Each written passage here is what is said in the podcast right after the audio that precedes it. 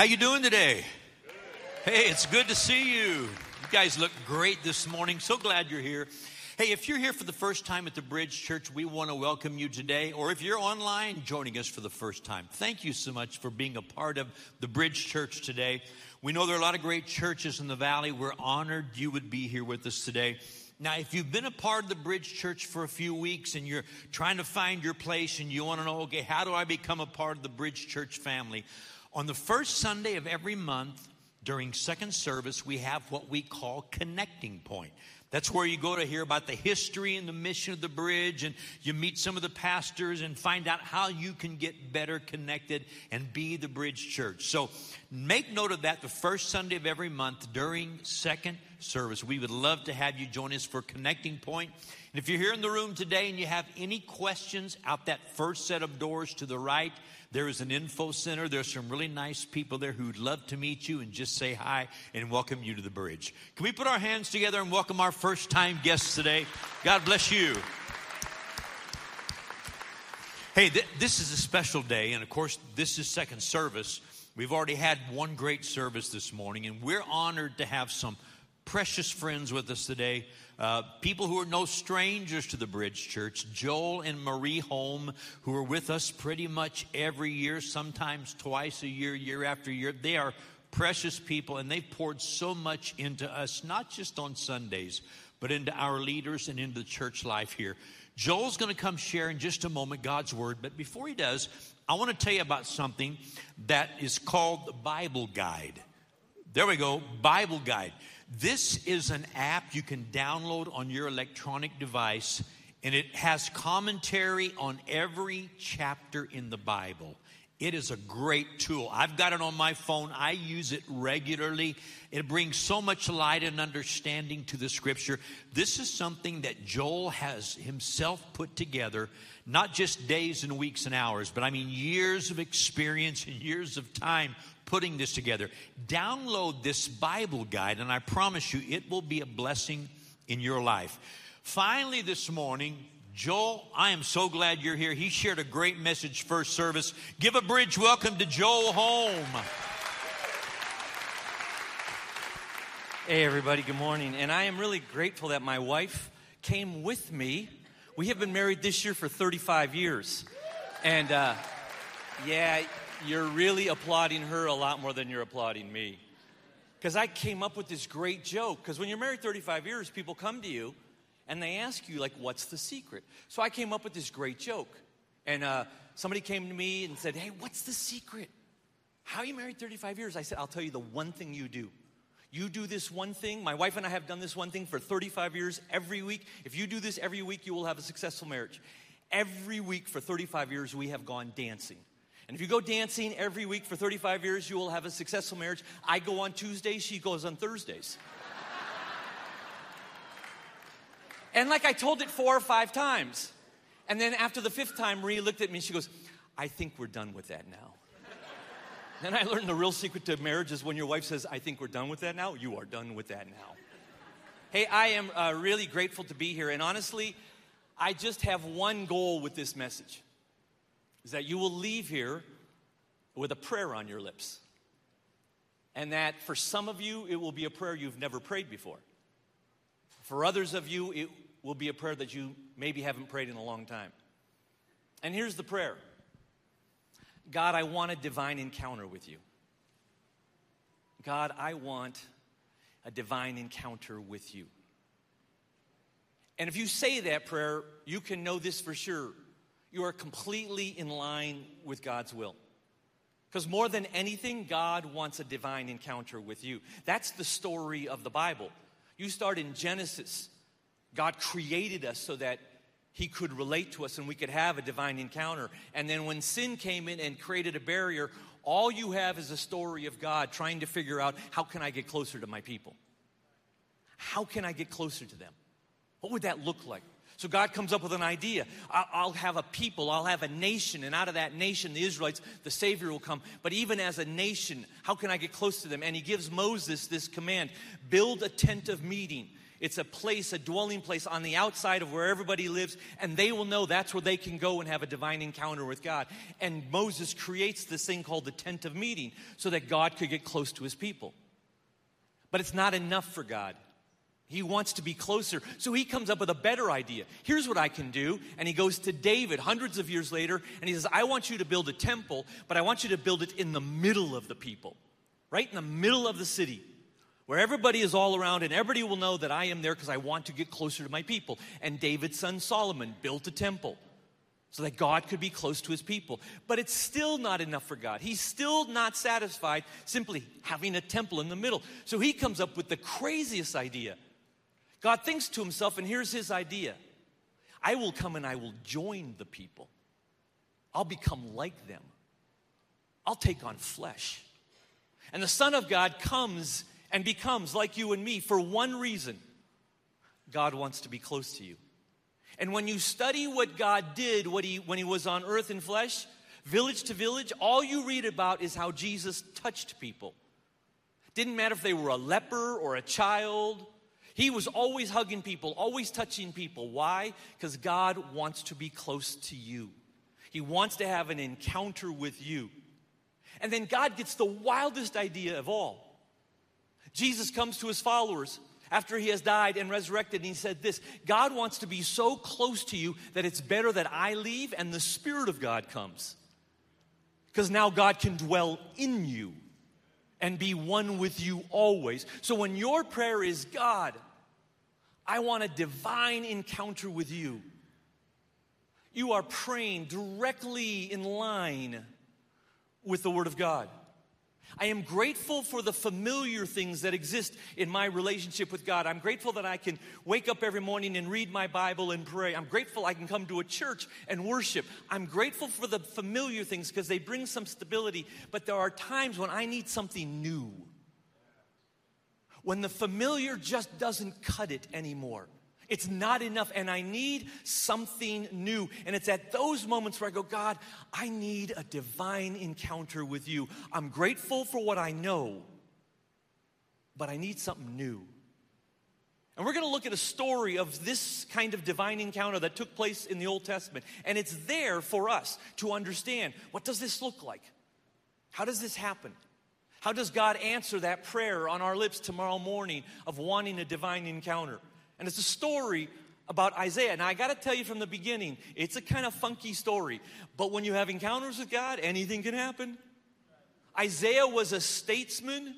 He was kind of a Shakespeare of his society. He spoke on God's behalf. He knew the kind of upper echelons. He hung out with the kings and the princes. The king at that time was a guy by the name of Uzziah. And Uzziah followed God well until the end of his career.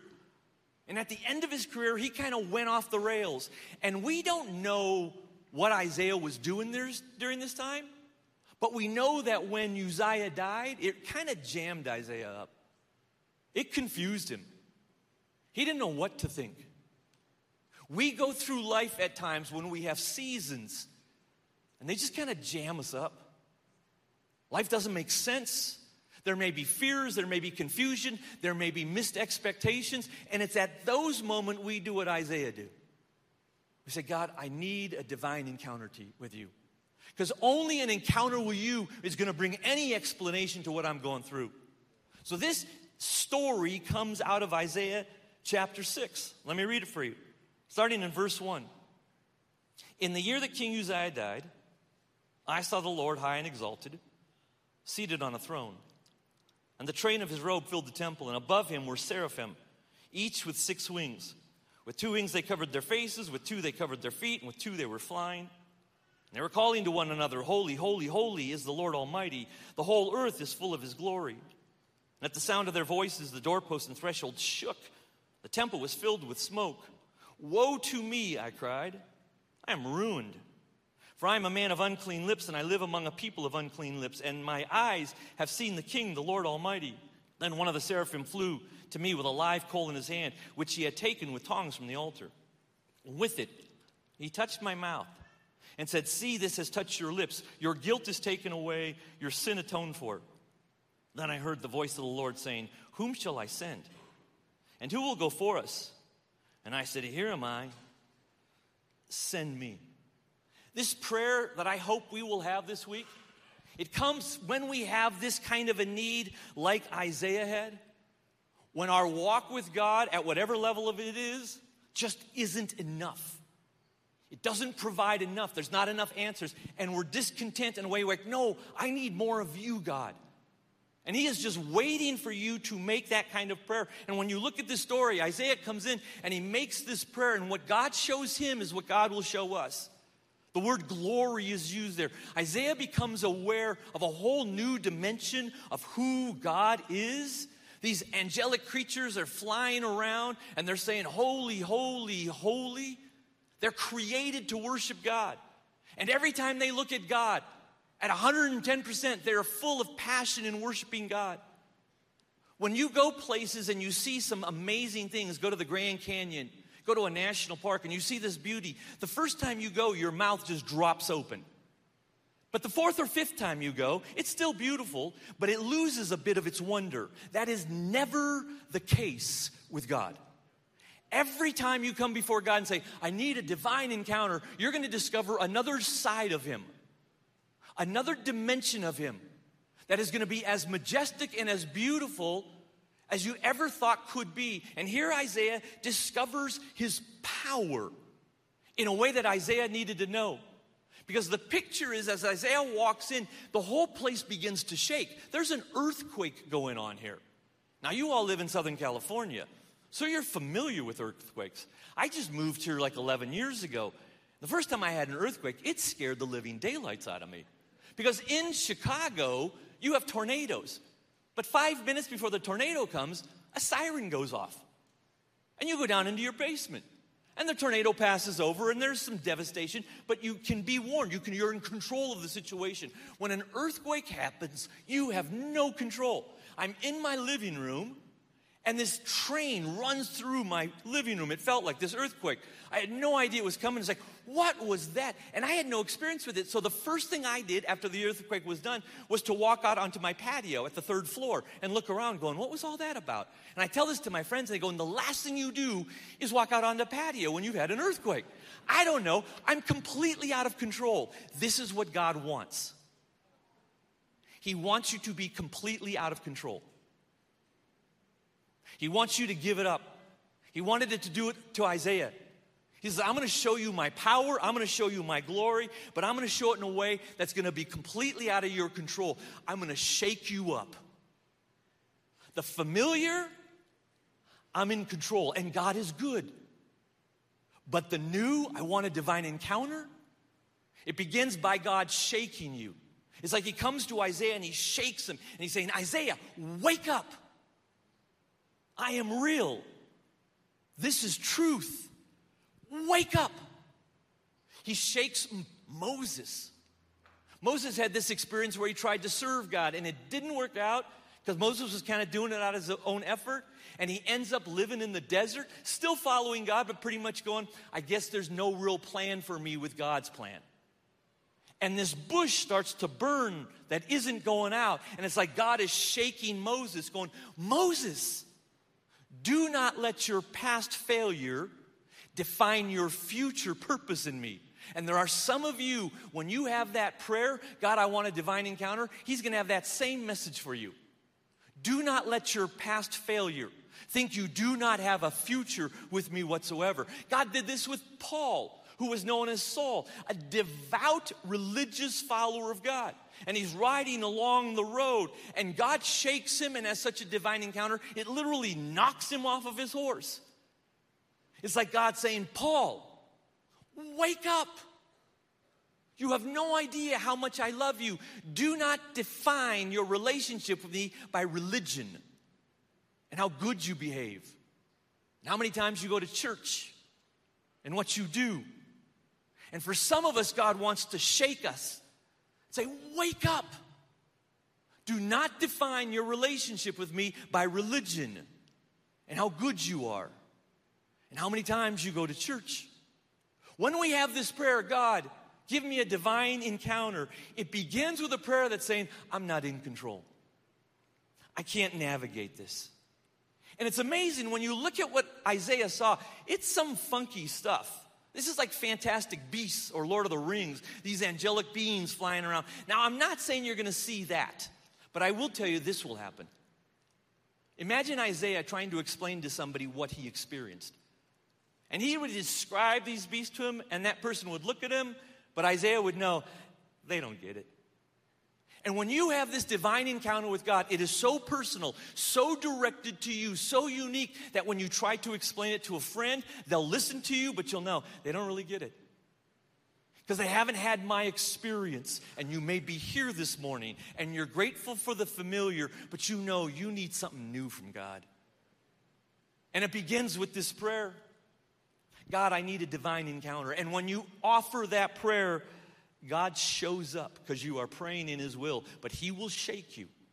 And when he shakes you, what happens to you is exactly what will happen to Isaiah. So he walks into the temple, right? There's all this shaking going on, there's all this smoke going on. Isaiah's completely out of control. He has no idea what's going on. And the first thought that Isaiah comes up with is, wow, my lips are unclean.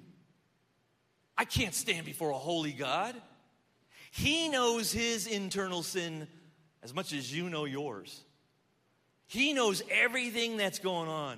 And then he watches one of these angelic beings go to the altar where these coals are and pick up one of these fiery coals and start to fly at him.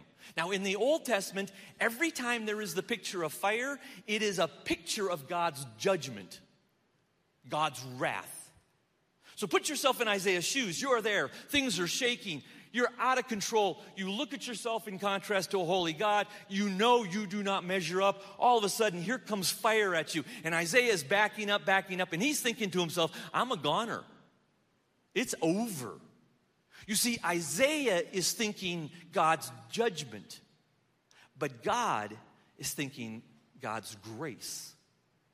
And when you have this prayer, I need a divine encounter, there may be a moment where you look at yourself and how incapable you are. But that very moment, that's actually God's grace at work. Isaiah says, I've got unclean lips. We don't know what his actual problem was. Did he lie? Maybe he gossiped. Maybe when the king went off the rails, Isaiah just stayed silent because it was his friend and it was just easier to be quiet. Whatever it was, Isaiah's issue was something to do with his words. And when he's exposed to God, he has this sense that he has this sin, this brokenness. But here's why it's an act of God's grace. If you are not aware of your brokenness, you will never discover a Savior who is full of grace and love and redemption for you. If Jesus is just kind of a bolt on, if Christianity is just kind of a life guide, you are missing out on so much of what a divine encounter is all about. Because if a divine encounter is not about judgment, a divine encounter, it's about grace. Many of us are in this cycle that Isaiah was in. You ever done this? You make a promise to God. You look at your life and you know how you struggle in areas, so you make a promise to God I'll do better. I won't yell at my kids that way anymore. I won't have these outbursts of anger. I won't have those thoughts anymore. And you make this promise to God, but you make it only out of your own volition, and that promise ends up turning into failure. And with failure comes shame and guilt. And whenever there's shame and guilt, the first thing that happens is hiddenness, like Adam and Eve in the garden with covering themselves.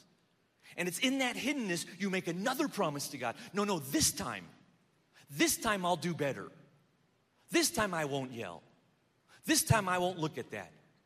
And in that next promise you make to God, because it's only out of your own volition, you fail again. And there's more shame and guilt. And there's more hiddenness. And it becomes this disastrous cycle that the familiar cannot help you in. Some of you are here this morning and you're experiencing that cycle right now. Promises to God that you can't fulfill. And what God wants to do in a divine encounter is not come to you and say, Joel, shape up. He wants to come to you and say, Let me show you my grace because, like Isaiah, if we're not aware of our brokenness, We won't ever be aware of the strength and the power and the majesty of our Redeemer. I had to speak at a youth camp uh, a few years ago, and there's like three or four hundred kids, and it was three nights. So I was the nighttime speaker. So every night I would give an altar call for kids to come forward and give their life to Christ.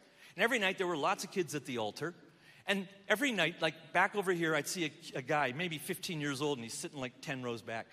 And he's sitting like this with his hands crossed, really stern look on his face.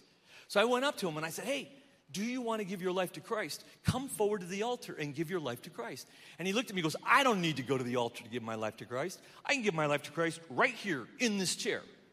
I said, No, you're wrong. You can't give your life to Christ in the chair. You got to go forward to the altar. He says, I know what the Bible says. I can give my life to Christ right here in this chair. I said, No, you're wrong. You can't. You got to be at the altar. And the conversation ended. The second night, the very same thing happened. I gave an altar call, a bunch of kids are forward. There he is sitting there with his hands crossed, stern as can be. We had the same conversation. Didn't go anywhere. The third and final night, I look back there as I'm giving the altar call, and he's sitting there, but his hands are not crossed anymore. His head is bowed, he's got his hands in his face, and it looks like he's crying. So I walk up to him, and before I can say anything, he goes, I'm ready. I am ready to give my life to Christ. I'll go forward to the altar. And I said, No, no, you can do it right here in your chair. You're okay.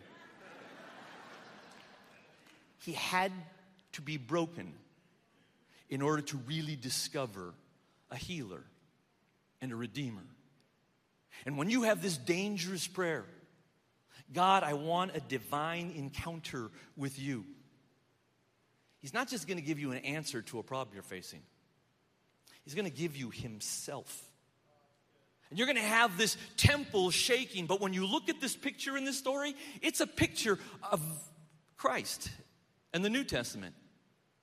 When a temple shook, and a veil was ripped, and darkness covered. It's a foreshadowing of that. Because God's response to our brokenness is not condemnation and judgment, it's Jesus. Isaiah thinks he's having a near death experience. Jesus had a full death experience for Isaiah. You and I may feel like we're having near death experiences at times. It was Jesus who had the full death experience, so we only have to have that. I'm in LA and I'm walking down the street on the sidewalk, and an LA city bus comes flying past me, and the shadow of the bus hit me. You know, there's a difference between being hit by the shadow of the bus and being hit by the bus. Jesus got hit by the bus. But the Bible says, Yea, though I walk through the valley of the shadow of death. And when we have this divine encounter, He wants to show us what He has done for us, all that He has given for us. He wants this encounter to be of grace because no matter what troubles and difficulties you are facing, the answer is not just the resolution of that trouble, it's a new revelation of who Jesus is in your life. That's the answer. Because it's so easy to slip back into those old pictures like Moses and Paul. Imagine this story. Imagine a young man and a young woman, and they're getting married, and it's their wedding day. And they come together at the altar, and there's a wedding ceremony. And we're all there and we're celebrating this moment, and it's glorious and it's fantastic. And then there's a big party or reception, and there's dancing, and everybody's having a wonderful time. And eventually, all of us go back to our homes. And this young man and this young woman, they're just married, so they go to the hotel and they go to the bridal suite. They're both a little eager, they're both a little anxious. They're up in the bridal suite, and the bride says, Just a moment to his groom, to the groom. I need to go down to the lobby of the hotel. I just need to get a few things. So the bride goes down to the lobby of the hotel, but instead of going to the shop to just buy a few things, the bride, out of the corner of her eye, sees a dark place. It's the lobby bar. For whatever reason, she's drawn into the lobby bar. At the bar, there's a stool. Next to the stool is a strange man that she doesn't know. But she sits next to that strange man. They start up a conversation. And within a few minutes, the bride, leaving her groom in the bridal suite on their honeymoon night, walks out into the dark of the night with this strange man. And that's a picture of us. And if we were friends with the groom and he called us up and said, You wouldn't believe what just happened to me. you would not believe what my bride just did. All of us would have the same response. We would say, We are so sorry, but good riddance. Get an annulment. You are so much better off without her. But Jesus doesn't do that. He puts on his coat, he takes the elevator down to the lobby, and he walks out into the dark of the night for the single purpose of getting you back. That's grace. That's his love. And in this picture, when you have this prayer, God, I want a divine encounter, all He wants to show to you is not how you can do a better job. What He wants to show to you is how much He loves you and His grace for you. Because you notice, Isaiah becomes fully aware of some kind of sin with his lips. And in the story, the angel bringing the grace of God touches Isaiah right where he is broken, touches him right on his lips. And wherever it is that you are broken, Whatever hurts you may have, whatever difficulties and struggles you may have, when you come to God and say, I want a divine encounter with you, He is going to bring to you His grace right where you need it the most. You may say, Joel, it's not my lips, it's my mind. I'm, I'm plagued with fear. I go to bed every night just thinking fearful thoughts. I wake up and they're still there, and I am plagued with fear. And if you come to God with this prayer, God, I need a divine encounter with you because the familiar is not doing it. I have this fear. Do you know what He will do? He will reach down and He will touch your mind and He will set you free. And there will be peace, not anxiety. You may say, Joel, it's not, it's not really my mind whatsoever, it's my soul. I'm just full of despair. I just have no hope whatsoever. Or when I look at myself in the mirror, all I can see is shame. And that's all I've got. There's just this like hopeless shame, like I don't deserve anything. And if you come to God and say, God, I need a divine encounter because the familiar is not enough, He will pick up that grace and He will touch you right in your soul. And you will discover a love and a freedom that there's no way you could ever earn, but is nonetheless very true. This is what happened to Isaiah, where God's grace actually heals us in the very spot that we needed. Let me ask you a question. Right now, where do you need a touch of the grace of Jesus? Right now, is there a brokenness? Your heart? Where there's a bitterness to somebody who's hurt you, your mind, your soul, a bad habit, God is waiting to love you. He is waiting to heal you. And all he needs to hear from us is this prayer God, I want a divine encounter. Now, this would seem like such a great story.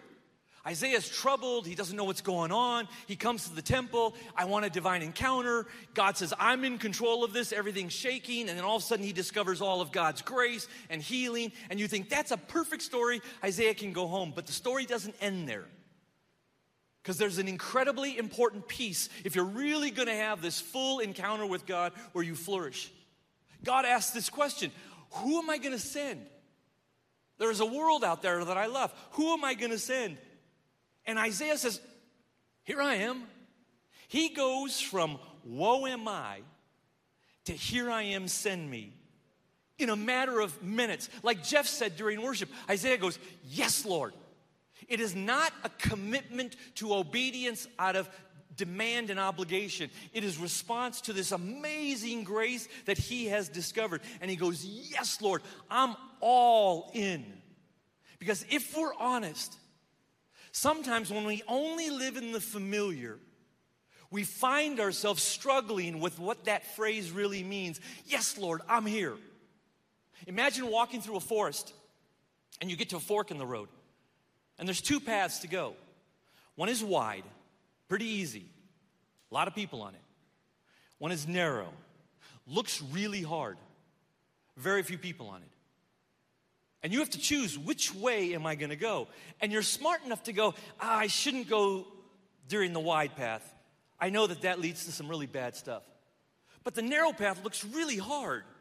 So you think to yourself, oh, if only there was a middle path. You know, one that wasn't that way, but not so hard. One that was, you know, Christianish. If there was just a middle path. And Jesus is on the narrow path, and he hears what you're thinking, and he says to you, Joel, there is no middle path.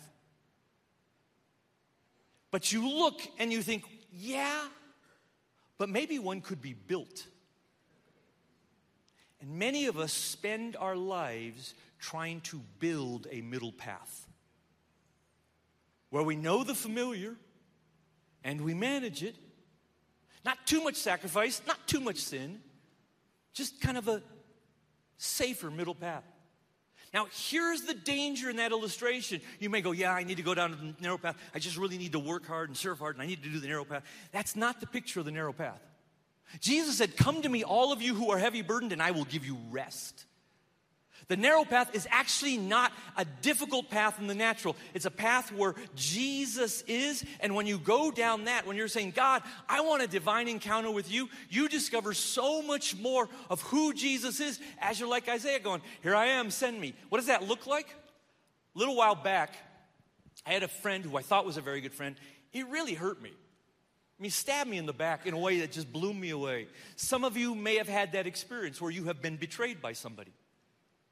Big path, I'm going to just let that guy have it. Narrow path, I got to forgive him seven times 70. Middle path, I just stay away. Won't say anything rude, just stay away. But when I do that, I am missing out on a divine encounter with God. When I step into that path where Jesus says, Joel, you got to forgive that person. I can't, Lord, you got to forgive that person. And when I take the first step to forgiving that, here's what happened, because it just happened. I begin to forgive that person, and all of a sudden I'm experiencing like a grace and a love for that person, and I don't know where it came from. I'm going, I hate this person. Why do I care about them now? I don't want to forgive them, but as I'm stepping onto that narrow path, what is happening is I'm having a divine encounter with God, and He is giving me the grace. He is giving me the forgiveness. It's beyond my control. I'm having this divine encounter, and I actually now want to forgive this person, not out of my own volition, not out of a religious obligation, because I'm having this divine encounter. So I have this prayer God, give me a divine encounter. Because there are people at work that I do not like whatsoever. But if I have a divine encounter with you, you're going to give me a supernatural love that I couldn't conjure up. God, give me a divine encounter. So I don't find myself just trying to build a middle path in whatever way. And that happens when you have this prayer that discovers God's heart. This moment for Isaiah, it would change him forever. Later on in his letter, here's how he would write it in Isaiah 26 9. He would say, My soul yearns for you in the night. In the morning, my spirit longs for you. You see, in that moment, he discovered something that God wants all of us to discover. This week, when you have that prayer, God, give me a divine encounter. Do you know what he wants you to discover? Is his heart. He wants you to see his heart for you, his love, his joy. He wants you to see what you do to him. He wants you to know how you just overwhelm his day, how he wakes up thinking about you. My wife and I have been married for 35 years, and when we were just friends before we were dating, I was beginning to fall in love with her, but I thought to myself, there's no way she's going to respond. I mean, look, there's just no way for me, you know, she's beautiful, she's intelligent. There's like 20 guys who want to marry her. There's just, I'm just punching way above my weight. There's no weight. And we had this really good friendship. And then one evening, she sat down with me and she said, I need to talk to you. I said, okay. I thought we were going to have a conversation. And she said, I want to tell you about my heart for you. And then she began to describe her love for me. She said things about myself I didn't even believe about myself. She actually wanted to be with me. Can you believe that? Nobody wants to be with me. She thought I was beautiful. I was like, what? Have you looked in a mirror lately? all of a sudden I'm having this conversation with my wife, and she's sharing her heart with me. And she's telling me things about how she feels about me and how much she loves me. And she makes this statement I really don't want to do life without you. She's just sharing her heart with me. It was a game changer. The moment I discovered Marie's heart, I knew, wow, this changes everything. When you have this prayer, God, I want a divine encounter. The moment you really discover His heart, it's a game changer. It changes everything. You look back and go, how could I ever thought a middle path was better than this divine encounter with Jesus? How could I ever thought that the familiar should be enough to settle when I can have him in such a unique and precious way? And here's the beauty of it. There's another guy in the Old Testament named David. And he was passionate about this idea of wanting a divine encounter. And he gave us an insight to it that is so important for us this week. Here's what he said in Psalm chapter 69 He said, You who seek God, your heart shall live. If you seek God, your heart's gonna come alive. It's not even a matter of having to find Him, just the act of the prayer means you start to come alive. Just the act of the, God, I want a divine encounter, just that alone, all of a sudden now you begin to come alive in your heart and you begin to live. Maybe this morning, there are some of you here, and even though thousands of years ago, you can relate to Isaiah. There's confusion, there's doubt, there's fear. And you've come to the reality that the familiar, I read my Bible, I pray, go to church, it's not enough. I can control that, and I'm grateful for it, but it's not enough The simple thought that God wants to share with you is He wants to answer your prayer. He wants you to have the simple prayer that says, God, I want a divine encounter with you. Something new. I'm willing to give up control. I'm willing to be shaken because I know where it'll lead.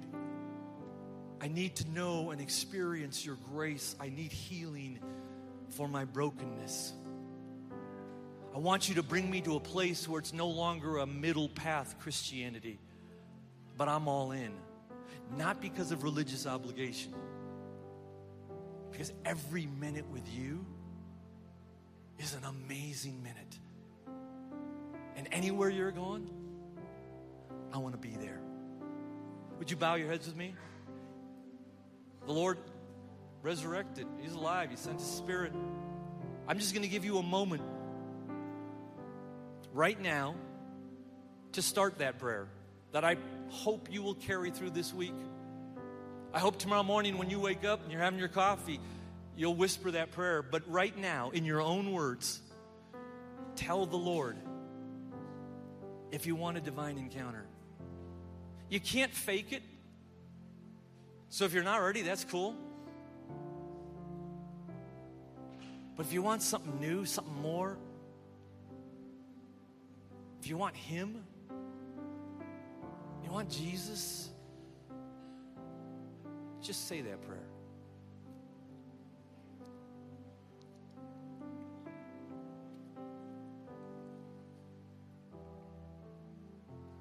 Lord, we love you, Jesus.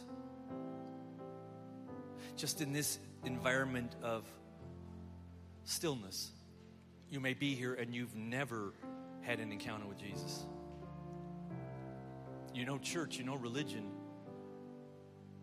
but you just have never really had an encounter with Jesus. You're still trying to figure all that out.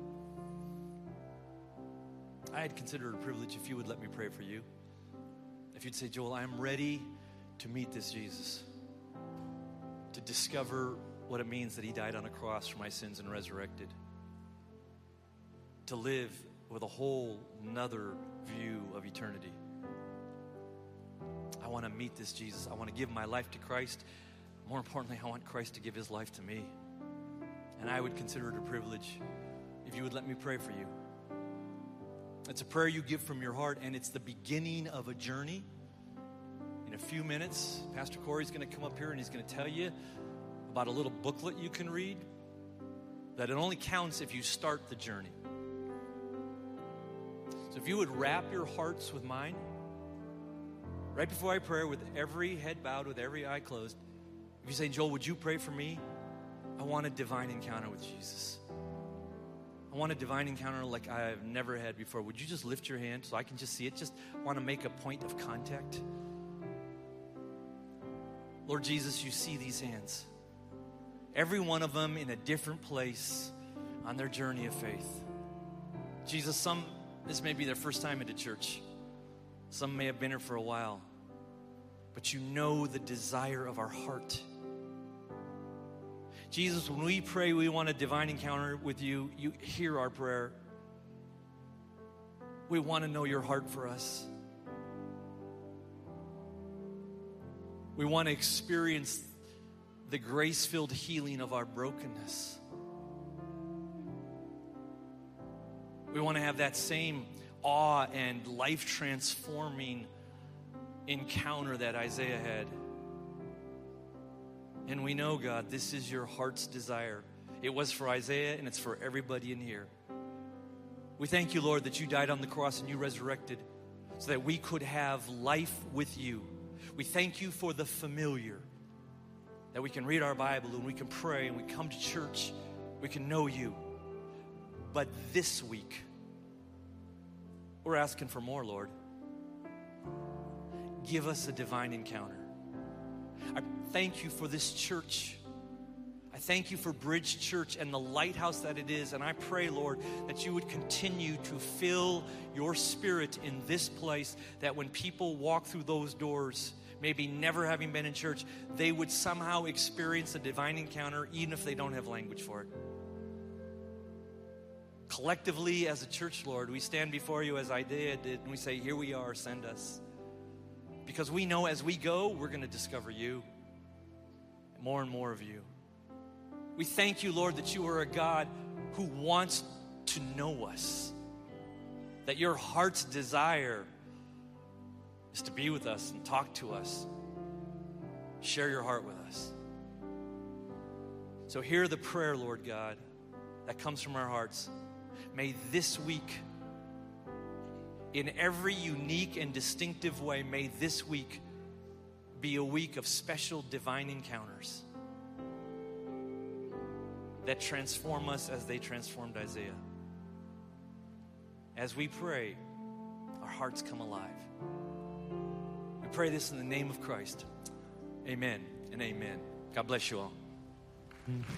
Hey, can we say thank you to Joel for that awesome message? Amen. Hey, if you just had a moment with God and for you wrapping your heart around those words, it was Joel's prayer, but maybe you wrapped your heart around those words and, and you gave your life to the Lord for the first time, or maybe you rededicated your life. I just tell you, this is not the end of the journey, it's just the beginning. It's the best decision that you could ever make with your life. And we feel like it's our obligation to kind of walk the next week of your faith journey out with you. I remember when I made that decision, and I felt like I had a thousand questions and I had nobody to turn to with them. And so we really want to just resource you and maybe answer some of those questions and connect with you. We have a tool, a free gift called The Next Seven Days. It's a booklet, uh, the one that Joel just referred to, that our pastor wrote. And really, what it's about is just helping you take the next few steps in your faith journey. And you can get it in a couple ways. Um, number one, there'll be some prayer teams right down front, down here, right after service. They'll have the booklet. You just go up to them and tell them, hey, I prayed that prayer. I'd like the book. They'll get it to you. They're ready to pray for you of anything you might need prayer for. If you're in a big hurry, right when you uh, exit the auditorium and you go to the foyer, uh, straight ahead, there'll be a counter. There'll be a picture of the next seven days right above it. You can go to the counter and tell them, hey, I prayed the prayer. Could I get the booklet? They'll give it to you right there. Uh, you just made the best decision of your entire life, an eternity changing decision, a divine encounter, and we want to help in walking out the next steps of your faith journey. But we all just we also just want to celebrate you and say welcome to the family. So church, can we welcome people to God's family right now? And, church, we have one more opportunity to worship God with our giving. And so we want to give you an opportunity to do that. And there'll be many ways on the screen that you can give. And if you'd like to give in person, there are envelopes on the chair backs, and there are giving stations as you exit on each side, and also another giving station in our foyer by our Bridge Kids check in. And we know that ministry here at the Bridge Church does not happen without a faithful God and faithful people. So we just want to say thank you so much, Bridge Church, for being so so incredibly generous.